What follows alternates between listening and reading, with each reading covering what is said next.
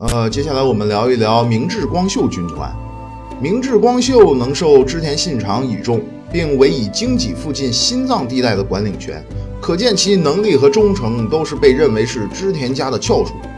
据说明治光秀年轻时是侍奉斋藤道三的。斋藤义龙叛乱后，明治光秀投靠了越前的朝仓氏。当足利义昭狼狈来投朝仓家，而朝仓义景无心出兵平乱，明治光秀便看出了朝仓义景的无能，继而跟随足利义昭流浪各地，并作为外交使臣，积极地为足利义昭和织田信长的联盟穿针引线。信长成功上洛后，明治光秀也成为了织田家的重臣，为信长东征西讨，屡立战功。一五七五年，明治光秀奉织田信长之命，讨伐割据丹波藩国的波多野氏。经过三年多的苦战，波多野氏渐渐支持不住。为早日结束干戈，明智光秀将自己的母亲送入波多野军负隅顽抗的八上城作为人质，劝诱波多野氏的家督波多野秀治亲赴安土城向织田信长谢罪请降。不料织田信长以波多野氏反复无常，不能相信，竟将波多野秀治与其随行的弟弟波多野秀尚一同斩首。八上城的守军闻讯悲愤不已，也将明治光秀的母亲杀死。虽然如此，没有了主将的八上城也很快被明治光秀攻陷，织田家终于占领了丹波藩国。但明治光秀付出的代价是沉重的。据说，虽然明治光秀当时对织田信长害死自己的母亲的决定敢怒不敢言。但此事却是其日后谋反的重要诱因。呃，聊完明治光秀军团，我们再来谈谈佐久间信胜军团。一五七七年的二月，织田军攻入了杂贺众的根据地和泉和河内两藩国，寡不敌众的铃木重秀投降，织田信长成功的斩断了本愿寺的一只臂膀。但是可恶的本愿寺仍然牢牢地矗立在京畿附近，像是插入织田家的一根大钉子。是信长挥之不去的梦魇，所以信长命令佐久间信胜顶替战死的阙执政为前线指挥官，继续从陆路围攻本愿寺。但是由于通向本愿寺的海路仍为毛利氏海军所控制，军需粮草兵源源源不断的补充本愿寺，织田军根本就是望洋兴叹，无可奈何。看来，想要彻底困死本愿寺，唯有先解决毛利氏的水军。鉴于毛利氏的终极水战武器贝烙火狮，使织田军在第一次木津川口海战中大败亏输。织田信长和他的水军将领酒鬼加隆绞尽脑汁，终于想到了克制的办法。很显然，普通的木质战船极易被引燃，但如果是铁甲战船呢？织田水军特地的弄来了许多铁皮。密密实实地钉在了高大的安宅船的表面上，如此毛利水军的贝烙火狮就再也不灵了。酒鬼加隆并在铁甲船上安置了大炮，把一艘古代帆船硬生生地改装成了现代的铁甲巡洋舰。酒鬼加隆一共装备了六艘铁甲舰，并于一五七八年的六月二十六日大模大样地开向了木津川口。七月十七日，织田的水军再次从水路封锁了本愿寺，这还得了？手下败将织田水军怎么还敢到太岁头上动土？十一月六日，毛利水军六百艘战船开到了木津川口，准备再次教训教训不知天高地厚的织田水军。可是毛利水军忘了一句话呀：“士别三日，当刮目相看。”双方水军刚一交火。毛利军士兵就发现贝烙火狮根本奈何不了装备了铁甲的新式战船，火狮刚碰到船身，便落入海中。贝烙玉也在铁皮上烧不起来，而且铁甲船船身高大，根本不可能从外侧攀上。相反，面对密密麻麻的毛利水军，酒鬼加隆不慌不忙指挥船上的大炮火枪还击，还不用瞄准，每击必中。短小的毛利水军战船在猛烈的炮火攻击下纷纷沉没，损失惨重，慌忙撤退。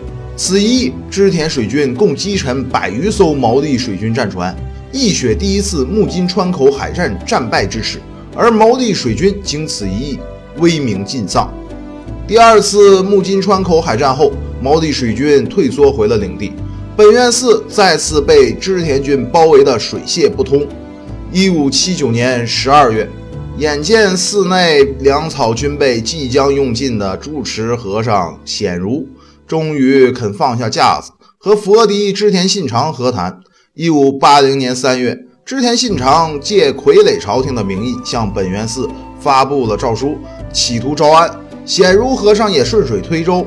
也立即回信同意接受停战。根据停战协议，显如和尚应该让出住持之位，退出石山本愿寺。四月九日，显如和尚将住持之位传与儿子教如和尚，便携妻子儿女移居纪伊藩国。织田信长本高兴的以为本愿寺已经投降了，想不到显如没下山几天就出了乱子。原来教如和尚和一众的教徒骨干并不甘心失败，他们撕毁合约，聚集了散兵游勇，重新占领了本愿寺，继续负隅顽抗。在纪伊的显如和尚闻讯大怒，宣布与教儒断绝父子关系。大约显如的如意算盘是留得青山在，不怕没柴烧，存的石山本愿寺上的一向宗一脉，以图日后再兴。可年少气盛的教儒完全不理解老爸的苦心，把全盘计划都给砸了。虽然教如和尚是心比天高啊，但在这个织田军压倒性的优势面前，还是无力回天。八月，在经历一连串的战败之后，教如和尚终于觉悟到，凭自己的萤火之光是不可能与信长的日月争辉的，所以死了心投降。八月二日，教如放弃了抵抗下山，而本愿寺随即陷入一片火海当中，大火烧了三天三夜。可怜这百年古寺毁于一旦。至于这把火是织田军放的，还是教儒自己放的，已经成为千古之谜。不管怎样，从一五七零年的九月十三日夜打响的第一枪起，长达十年的石山战争终告结束。织田信长的大本营安土城周围所有反动势力都被消灭，织田军终于能够放心的远征了。当然，我们也不能忘记。在织田家的东线，还有一个长期的盟友德川家。其实织田德川同盟有一个深深的隐忧，而这个隐忧早在织田信长当上家督之前就埋下了种子。当年德川家康还叫松平元康，在金川家当人质的时候，金川义元将外甥女儿下嫁给了家康，也就是人称祝山殿的家康正室夫人。青州同盟后，德川家康并没有降低祝山殿的地位，反而将他生的长子德川信康立为了继承人。为了加深同盟之意，织田信长于一五六七年曾将爱女德姬嫁给了德川信康，并将自己名字中的信字赐给了信康。年轻的信康无愧是将门虎子，极其英勇善战，在讨伐武田家的战斗中屡建功勋。这不但使武田胜赖大为头痛，连老盟友织田信长都开始有点担心了。由于信康的生母祝山殿与织田家有杀舅之仇，且可以说金川家的灭亡是织田信长一手造成的，导致祝山殿和德基婆媳之间的关系极为紧张。信长的女儿德基常写信向父亲抱怨婆家的不是，但信长除了好言安慰，也没有别的办法。直到一五七九年，德基送来了一封火急家书，向信长报告德川信康和祝山殿打算内通武田胜赖，发动政变，驱逐或者杀死德川家康。信长闻讯大怒，立刻派使者面见德川家康，要其杀死祝山殿母子。家康接到信长的通牒，顿时慌得不知所措。家康深知自己的长子的为人呢，绝不可能和武田胜赖勾结。除了连忙写信向信长辩白以外，家康急召家臣们商量对策。多数家臣认为信长此举欺人太甚，都宣称为保少主，不惜和织田家决裂。青州同盟似乎已经走到了尽头。从安土城回来的使者很快传来了信长的回复：祝山殿和德川信康必须死。这就意味着，如果家康不听话，那么织田家也不惜撕毁同盟，出兵三河。而当时的德川家绝对不会是如日中天般的织田家的对手，球又踢回到了家康那里。在这个危急存亡关头，德川家康终于下了常人所不能下的决心，忍辱偷生，舍弃亲情，家业为重。一五七九年的八月二十九日，德川家康下令将祝山殿处死。九月十五日，早被囚禁在二余城。听后发落的德川信康亦被勒令自裁。通敌风波总算过去，德川家也转危为安。只是不知德川家康在见到亲人首级时，往肚子里偷咽了多少泪水。至于祝山殿母子究竟是否通敌，后人再也无从知晓。与德川家的外交危机刚尘埃落定，织田信长便开始内部大整肃。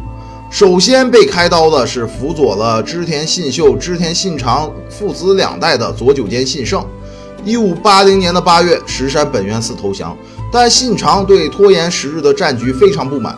他不能理解为什么区区一座寺庙竟然能拖住织田军十年之久，特别是最后的四年根本是毫无进展。肯定是负责本愿寺方面的主将不尽力。不巧的是，这个主将就是佐久间信胜，而这个老朽早已不是第一次触怒信长了。本愿寺的显如和尚下山后，织田信长立刻向佐久间信胜下了辞退信，并在信中洋洋洒洒地列举了十九条佐久间信胜的罪状。首先，信长在信中责问佐久间信胜四年以来都在做什么，立了什么功劳。为何对本愿寺束手无策，并夸奖了其他方面军团长明智光秀、羽柴秀吉、柴田胜家的功绩，借以羞辱佐久间信胜？信长还不厌其烦地列举了佐久间信胜以往的罪过，比如在追击朝仓家的援军的这个刀米坂之战之前顶撞信长，在三方原之战中为敌怯战，导致平手繁秀战死，等等等等。最后，信长吩咐佐久间信胜和儿子佐久间信荣先剃个头，就去高野山养老，不必再回来了。既然放出了一位重臣，信长觉得还不过瘾，紧接着又辞退了另一家老林秀珍，罪名是在二十五年前参与了织田信行的叛乱。美浓三人众之一的安藤守旧和重臣丹羽长秀的亲戚丹羽士胜，也都没有逃过下岗的命运。他们的共同罪名是勾结武田家，从人生最荣耀的顶点忽然跌到谷底，从此一文不名。这些重臣的凄凉可想而知。被放逐后不到一年，左久间信胜就郁郁而终。